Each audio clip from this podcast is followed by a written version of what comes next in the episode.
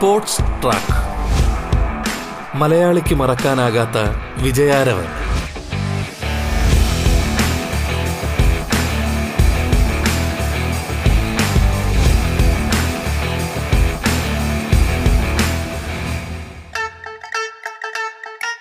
നമസ്കാരം പ്രിയ ശ്രോതാക്കളെ. സ്പോർട്സ് ട്രാക്കിലേക്ക് സ്വാഗതം. കായിക താരം റസീല ഡാനിയലാണ് ഇന്ന് സ്പോർട്സ് ട്രാക്കിൽ അതിഥിയായി പങ്കുചേരുന്നത്. സ്വാഗതം സ്പോർട്സ് ട്രാക്കിലേക്ക്.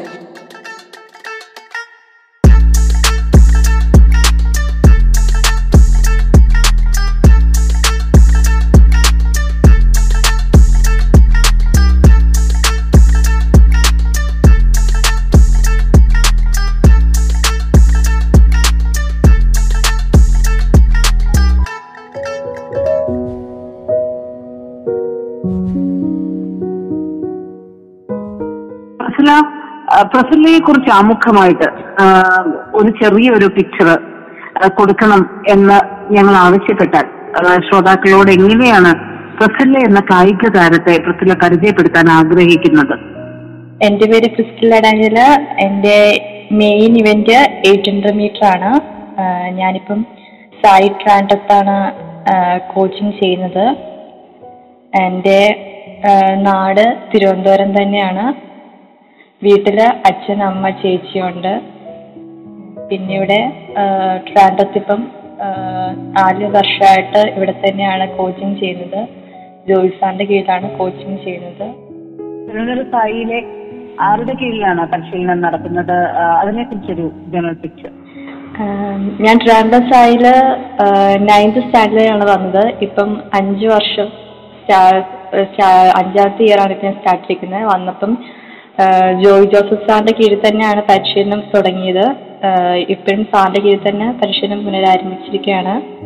ശരിക്കും എന്റെ സ്വന്തം വീട് ഇവിടെ തിരുവനന്തപുരത്താണ്. തിരുവനന്തപുരം കാട്ടാക്കട. പക്ഷെ ഞങ്ങൾ ആ, ഞാൻ ശേഷം മുതൽ പത്തനംതിട്ടയിലേക്കാണ്. അവിടെയാണ് ഇപ്പോഴും പപ്പയും അമ്മയൊക്കെ താമസിക്കുന്നത്. കാരണം പപ്പയുടെ പണിയോടുള്ള ബന്ധത്തിൽ പപ്പ ടാപ്പിംഗ് ആണ് ചെയ്യുന്നത്. അപ്പൊ അതോടുള്ള ബന്ധത്തിൽ പത്തനംതിട്ടയിലേക്ക് മാറി. അപ്പം എന്റെയും ചേച്ചിയുടെയും പപ്പ അമ്മ അവിടെ ജോലി ചെയ്ത് അങ്ങനെ ഞങ്ങൾ എന്റെയും ചേച്ചിയുടെ വിദ്യാഭ്യാസം കാര്യങ്ങളൊക്കെ പത്തനംതിട്ടയിലായിരുന്നു നടന്നത്. അവിടെ എൽ കെ ജി മുതൽ ഏഴാം ക്ലാസ് വരെ Saint John's Higher Secondary School Irappur സ്കൂളിലാണ് ഞാൻ പഠിച്ചത്. അവിടെ നിന്നാണ് എന്റെ സ്പോർട്സ് എന്നുള്ള കരിയർ ആരംഭിച്ചത് തന്നെ. തേർഡ് സ്റ്റാൻഡേർഡിലാണ് എന്റെ സ്പോർട്സ് കരിയർ ഞാൻ ആരംഭിക്കുന്നത്. അതിന് ഏറ്റവും പ്രോത്സാഹനം തന്നത് എന്റെ ചേച്ചി തന്നെയാണ്. പിന്നെ അവിടെ എന്നെ പരിശീലിപ്പിച്ചത് അനീഷ് തോമസ് സാറാണ്. സാറിന്റെ കീഴിലാണ് ആദ്യം പരിശീലനം ആരംഭിച്ചത്. അതിനുശേഷമാണ് ഞാൻ ഇങ്ങോട്ടേക്ക് വരുന്നത് തന്നെ. പപ്പയുടെ പേര് എ ഡാനിയൽ അമ്മ ഗ്രേസി അമ്മ ലൂർദാബായി ചേച്ചിയുടെ പേര് ഷേബ ഡാനിയൽ ഇപ്പം ചേച്ചി ഡിഗ്രി കഴിഞ്ഞിട്ട് ഇപ്പം ബി പിയുടെ കോഴ്സ് സെക്കൻഡ് ഇയർ ഇവിടെ Trivandrum L N C P തന്നെ പഠിക്കുകയാണ്. ലാസ്റ്റ് ഇയർ ആണ് ഇപ്പം പഠിച്ചുകൊണ്ടിരിക്കുന്നത്. പ്രസല ഈ സ്കൂൾ തലങ്ങളിൽ ഓക്കെ ഞാൻ കായിക ജീവിതം തെരഞ്ഞെടുക്കുന്നു എന്ന് നമ്മളൊരു ഡിസിഷനിൽ എത്തുകയാണ് അല്ലെങ്കിൽ അതിനോടൊരു ആഭിമുഖ്യം തോന്നുകയാണ്. അപ്പൊ ആ സമയത്ത് ഒരുപക്ഷെ നമുക്കറിയില്ല എങ്ങനെയാണ് എന്താണ് ചെയ്യേണ്ടത് എന്നുള്ള കാര്യങ്ങളൊന്നും ഒരുപക്ഷെ നമുക്ക് വ്യക്തമായിട്ട് അറിയണമെന്നില്ല. അപ്പോൾ അനിൽ സാറാണ് ആദ്യമായിട്ട് പരിശീലനം നൽകിയത് എന്നൊക്കെ ഇപ്പൊ സൂചിപ്പിച്ചു. അനിൽ സാറിന്റെ പരിശീലന രീതി തിരുവനന്തപുരം സായിയിലേക്ക് വരുമ്പോ ഒരു പൂർണമായ ഒരു മാറ്റമായിരുന്നു. ഈ രണ്ട് തരത്തിലുള്ള പരിശീലകരുടെയും കൈകളിലേക്ക് എത്തുമ്പോൾ ശരിക്കും അതാണ് കറക്റ്റ് എന്ന് പറയാനായിട്ട് കാരണം ഞാൻ തേർഡ് സ്റ്റാൻഡേർഡ് എഡ്യൂക്കേഷനാണ് എന്റെ പ്രാക്ടീസ് ആരംഭിക്കുന്നത്. അനീസാന്റെ കീഴിലായിരുന്നു പരിശീലനം തുടങ്ങിയത്. ആ സമയത്ത് ഡിസ്ട്രിക്റ്റുകൾ ഡിസ്ട്രിക്ട് സബ് ഡിസ്ട്രിക്ട് തലങ്ങളിലൊക്കെ മെഡലുകൾ ഉണ്ടായിരുന്നു. അതിനുശേഷം സാറിന്റെ കീഴിൽ വെച്ച് തന്നെയാണ് സെവൻത് സ്റ്റാൻഡേർഡിൽ സെവൻത് സ്റ്റാൻഡേർഡിലാണ് ആദ്യമായിട്ട് സ്കൂൾ സ്റ്റേറ്റ് മീറ്റിൽ ഞാൻ പങ്കെടുക്കുന്നത്. അതിന് മുമ്പ് സിക്സ്ത് സ്റ്റാൻഡേർഡിൽ രണ്ടായിരത്തി പതിമൂന്നിൽ മിനി മീറ്റിന് പാലക്കാട് വെച്ച് നടന്ന മിനി മീറ്റിന് പങ്കെടുത്തിരുന്നു. അതിന് അഞ്ചാം സ്ഥാനം ഉണ്ടായിരുന്നു സ്റ്റൈലിൽ അത് കഴിഞ്ഞിട്ട് രണ്ടായിരത്തി രണ്ടായിരത്തി പതിനാലിൽ തന്നെ എൽ എൻ സി പിയിൽ ഇവിടെ തന്നെ നടന്ന സ്കൂൾ സ്റ്റേറ്റിൽ പങ്കെടുക്കുകയും അതിന് ഫൈനൽ എയ്ത്ത് പൊസിഷനാണ് വന്നത്. അതിനുശേഷം ആ സമയത്ത് ഞാൻ സിക്സ് ഹൺഡ്രഡ് ആണ് ചെയ്തുകൊണ്ടിരുന്നത്. സിക്സ് ഹൺഡ്രഡ് എന്റെ ആ സമയത്തെ ബെസ്റ്റ് ടൈം എന്ന് പറഞ്ഞ വൺ പോയിന്റ് ഫൈവ് സീറോ ആയിരുന്നു. അതിനുശേഷം ശേഷം സാറിന്റെ കീഴിൽ വന്നതിന് ശേഷമാണ് ഇത്രയും ഇമ്പ്രൂവ്മെന്റ് ഉണ്ടായത് തന്നെ. ഒത്തിരി കോമ്പറ്റീഷനിൽ പങ്കെടുക്കുകയും ഒത്തിരി മെഡലുകൾ കരസ്ഥമാക്കുകയും ഞാൻ അവിടെ ചെയ്ത ലാസ്റ്റ് കരിയറിൽ ചേഞ്ച് ചെയ്തെന്ന് പറഞ്ഞാൽ six hundred metre one point five zero ആയിരുന്നു. ഇപ്പം എന്റെ നിലവിലെ ബെസ്റ്റ് എന്ന് പറയുന്നത് വൺ പോയിന്റ് ത്രീ ഫോർ ആണ്. അപ്പം അത്രയും ഒരു ഇമ്പ്രൂവ്മെന്റ് ആണ് എനിക്ക് ഇവിടുന്ന് ലഭിച്ചത്. സാറിന്റെ കീഴിലെ കോച്ചിങ് തുടർന്നതിന് ശേഷം ജോയി സാറിന്റെ കീഴിൽ കോച്ചിങ് തുടർന്നതിന് ശേഷം എനിക്ക് ലഭിച്ചത് തന്നെ.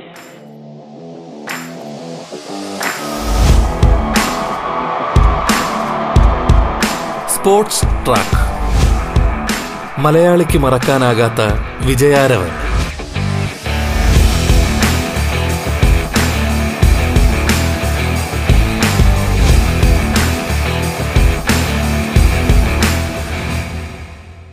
ആ പ്രഫുല അതുപോലെ തന്നെയാണ്. ഇപ്പൊ നമ്മുടെ പരിശീലന രീതികൾ മാറുകയാണ്. ഇപ്പം നമ്മളുടെ അപ്രോച്ച് മാറുകയാണ്. ഇപ്പം പ്രസിഡന്റിനെ സംബന്ധിച്ചിടത്തോളം ഇപ്പം ജോർജോ സാറിന്റെ കീഴിലേക്ക് സായിയിലേക്ക് എത്തുമ്പോൾ ഒരുപാട് വിജയങ്ങൾ തങ്ങളുടെ കൈകളിലേക്ക് എത്തപ്പെടുകയാണ്. അപ്പൊ അതിനുശേഷം തിരിഞ്ഞൊന്ന് നോക്കുമ്പോൾ ഇപ്പൊ പ്രസിഡന്റ് ഇവിടെ എത്തി നിൽക്കുകയാണ്. ഇപ്പൊ ഒരു ഡിഗ്രി സ്റ്റുഡന്റ് ആയി സായിയിൽ പരിശീലനവുമായി തുടർന്ന് നിൽക്കുകയാണ്. ഏറ്റവും മികച്ച പെർഫോമൻസ് ഓർക്കാൻ ഇഷ്ടപ്പെടുന്ന ചില കാര്യങ്ങളൊക്കെ നമ്മുടെ മനസ്സിൽ എപ്പോഴും ഉണ്ടാവുമല്ലോ. അതിൽ അത് അങ്ങനെ ഒരെണ്ണം സെലക്ട് ഒന്ന് രണ്ടെണ്ണം സെലക്ട് ചെയ്യാമെന്ന് പറഞ്ഞാൽ ഏത് മത്സരങ്ങളായിരിക്കും? ഏത് ഇവന്റ്സ് ആയിരിക്കും ഓർമ്മയിലേക്ക് ഓടിയെത്തുന്നത്? എത്തുന്നത് അങ്ങനെ പറയുകയാണെങ്കിൽ ഞാനിവിടെ ഇവിടെ സായി വന്നതിന് ശേഷം ജോയി സാർക്ക് പരിശീലനം ആ, തുടങ്ങിയതിന് ശേഷം ടു തൗസൻഡ് നയന്റീനിൽ ഒരു യൂത്ത് നാഷണൽസ് ഛത്തീസ്ഗഡ് ടൈപ്പൂർ വെച്ച് നടന്നിരുന്നു. അതിലാണ് എന്റെ മികച്ച പെർഫോമൻസ് ഞാൻ ചെയ്യുന്നത് തന്നെ. അതിന് ആ ഒരു മീറ്റ് കഴിഞ്ഞിട്ട് അതിന്റെ അതിന് ഏഷ്യൻ ജ്യോതിയിലേക്ക് ഞാൻ ക്വാളിഫൈ ആയി. അതായിരുന്നു എന്റെ ഹയസ്റ്റ് പെർഫോമൻസ് എന്ന് പറയാൻ തന്നെ ടൂ തൗസൻഡ് നയന്റീൻ തന്നെ ആയിരുന്നു. ഹോങ്കോങ്ങിൽ വെച്ചാണ് നടന്നത് അതിൽ പക്ഷേ എന്തൊരു നിർഭാഗ്യവശാൽ എനിക്ക് മെഡൽ നഷ്ടപ്പെട്ടു.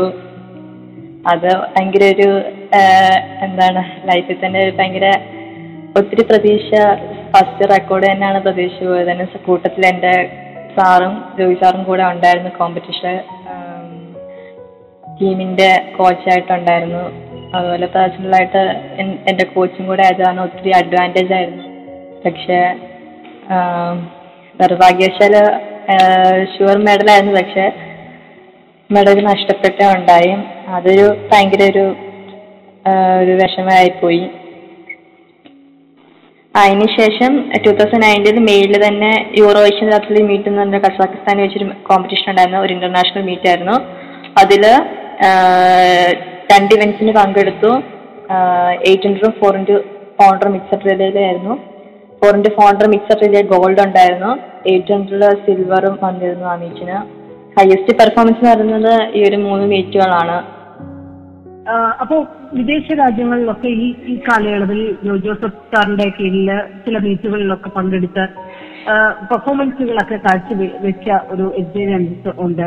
മാത്രമല്ല പ്രസിലയെ സംബന്ധിച്ചിടത്തോളം ഉദയൻ ബോൾട്ടിന്റെ അല്ലെ ജമൈക്കയിൽ ഒരു അക്കാഡമിയിൽ അത് ആ ഒരു എക്സ്പീരിയൻസ് എന്ന് പറയുമോ? കാരണം ലോകം മുഴുവൻ കാത്തിരിക്കുന്ന അല്ലെങ്കിൽ ഏറ്റവും ആരാധിക്കുന്ന വേഗതയേറിയ ഫോട്ടോക്കാരന്റെ അക്കാഡമിയിൽ അത് അത് ആ എക്സ്പീരിയൻസ് എന്ന് പറയുമോ? എന്താ? അത് ഗെയിലന്തിന് സ്പീഡ് എന്നൊരു കോമ്പറ്റീഷന് പങ്കെടുത്തു. അങ്ങനെ അതിന്റെ ഒരു കെയർ ഓഫിലാണ് എനിക്ക് ആ ഒരു ക്യാമ്പ് ലഭിക്കുന്നത്. ഒരു മാസത്തെ ക്യാമ്പായിരുന്നു ജമൈക്കയിലെ കിങ്സ്റ്റൺ വെച്ചായിരുന്നു ആ ഒരു ക്യാമ്പ് നടന്നത്. ആ ഒരു ക്യാമ്പിൽ അവിടുത്തെ കോച്ചസ് ആയിരുന്നു ഞങ്ങൾക്ക് പരിശീലകരായിട്ട് നിന്നത് തന്നെ. അവിടെ ചെന്നതിന് ശേഷം ഹുസൈൻ ബോൾട്ടിനെ കാണാൻ നേരിട്ട് കാണാൻ പറ്റി യോഹൻ ബ്ലേക്കിനെ നേരിട്ട് കാണാൻ പറ്റി. അതൊക്കെ ലൈഫിലെ ഏറ്റവും സന്തോഷകരമായൊരു നിമിഷങ്ങൾ തന്നെയായിരുന്നു. Sports Track. മലയാളിക്ക് മറക്കാനാകാത്ത വിജയാരവൻ. സ്പോർട്സ് ട്രാക്കിൽ ഇടവേള.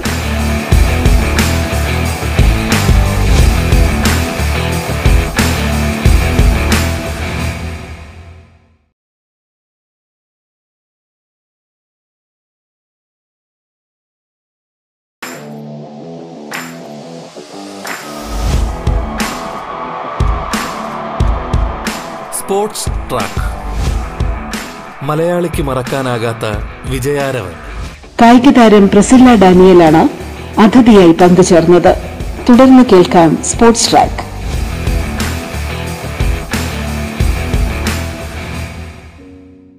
ലോകത്തിലെ ഏറ്റവും വേഗം കൂടിയ ഓട്ടക്കാരനെ കാണുന്നു. ജമൈക്കയും അങ്ങനെയുള്ള രാജ്യങ്ങളൊക്കെ വളരെ ഇത്തരത്തിലുള്ള ഒരുപാട് കായിക താരങ്ങളെ പ്രൊഡ്യൂസ് ചെയ്യുന്ന കൺട്രികൾ തന്നെയാണ്. അവിടെ ചെന്ന് പരിശീലിക്കുമ്പോൾ അല്ലെങ്കിൽ അങ്ങനെ ഒരു ഓപ്പർച്യൂണിറ്റി ലഭിക്കുമ്പോൾ എന്താണ് പ്രതിമയ്ക്ക് തോന്നിയത്? എന്ത് വ്യത്യാസമാണ് നമ്മളുടേതിൽ നിന്നും അവരുടെ പരിശീലന രീതിക്കൊക്കെ ഉണ്ടായിരുന്നത് പ്രസല്ല? അതൊന്ന് വിശദമായിട്ടൊന്ന് പറയൂ. എന്തായിരുന്നു ഉബൈൻ ബോൾട്ടിനെ കുറിച്ചുള്ള അനുഭവം പറയും. ശരിക്കും പറഞ്ഞാൽ അതിന്റെ മുമ്പേ രണ്ടു രണ്ട് ട്രയൽസ് ഒക്കെ ഉണ്ടായിരുന്നു. ഡൽഹിയിൽ വെച്ചായിരുന്നു അതിന്റെ ട്രയൽസ് നടന്നത്.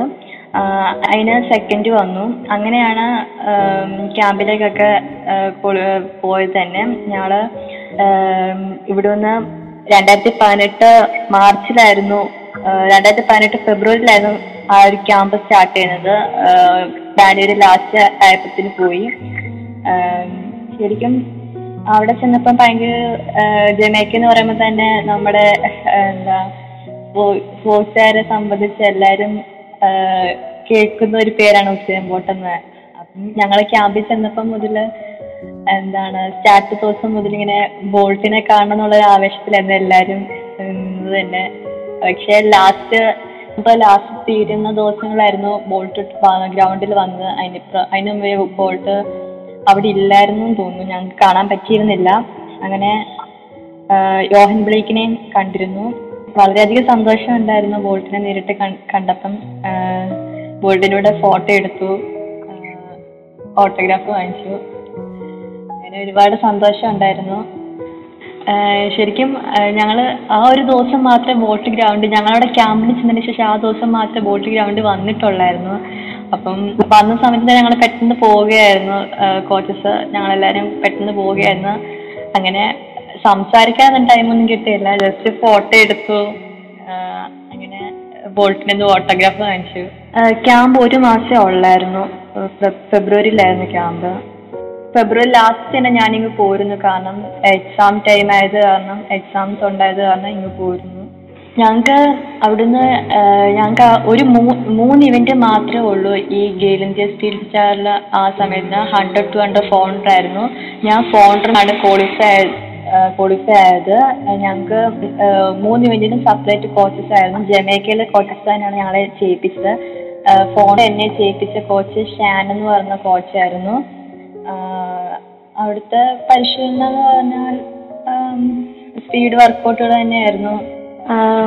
ശരിക്കും ഇവിടെ നമ്മുടെ ഇവിടുത്തെ ഒരു വർക്കൗട്ട് രീതി അല്ലായിരുന്നു. അവിടുത്തെ ഒരു വർക്കൗട്ട് രീതി എന്ന് പറയുന്നത് തന്നെ ടിഷൻസ് ആയാലും സ്ട്രെങ്തനിങ് ആയാലും എല്ലാം ഒരു വ്യത്യസ്തകരമായ രീതിയിലായിരുന്നു. പിന്നെ ഒരു ഓഫ് സീസൺ സമയം ടൈം ആയത് കാരണം തന്നെ ഒരു ലോഡ് വർക്കൗട്ട് ഒന്നും ഇല്ലായിരുന്നു.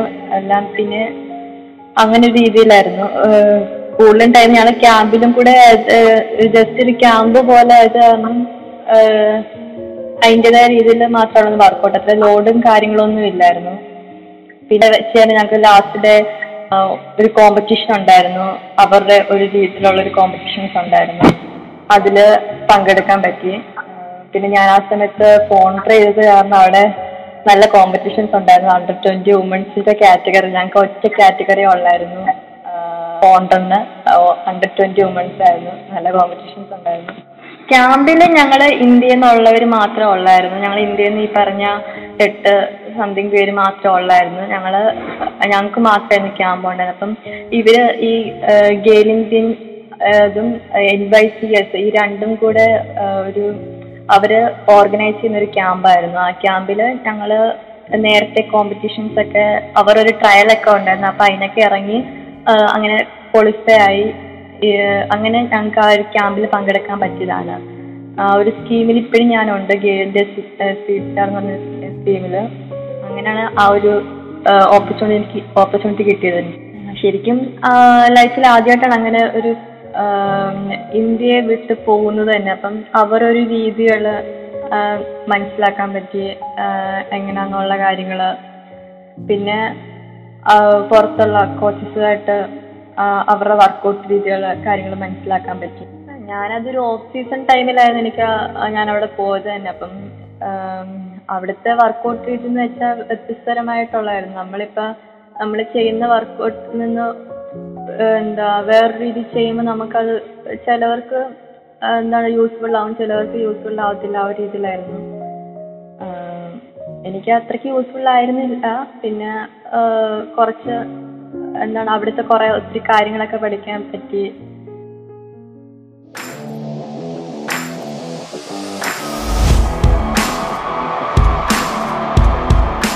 Sports Track. മലയാളിക്ക് മറക്കാനാകാത്ത വിജയാരവൻ.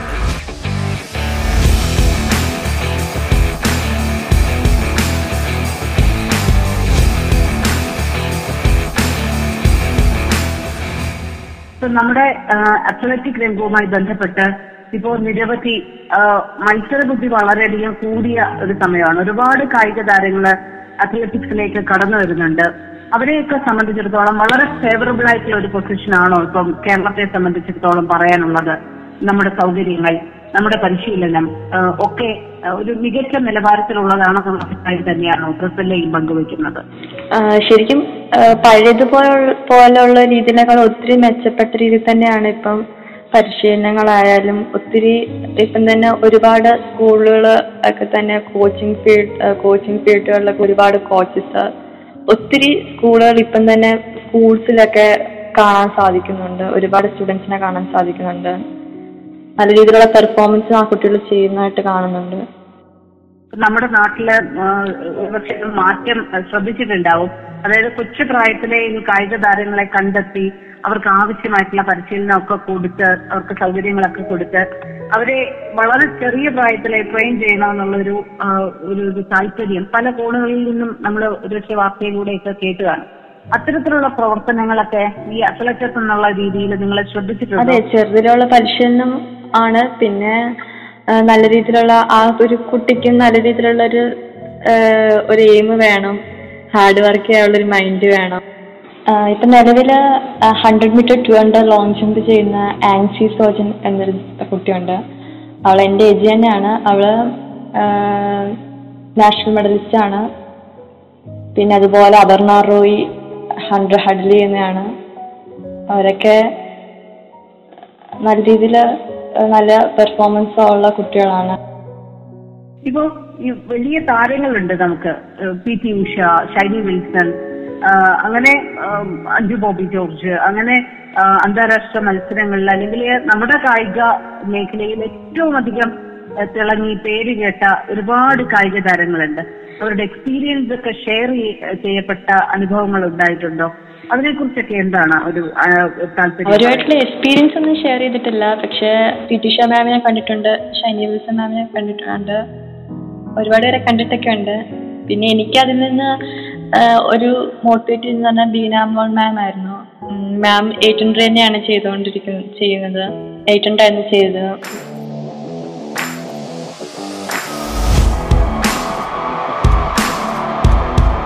Sports Track. മലയാളിക്ക് മറക്കാനാകാത്ത വിജയാരവൻ. കായിക താരം പ്രസില്ല ഡാനിയലാണ് അതിഥിയായി പങ്കുചേർന്നത്. സ്പോർട്സ് ട്രാക്കിന്റെ ഇന്നത്തെ അധ്യായം പൂർണമാകുന്നു. നമസ്കാരം.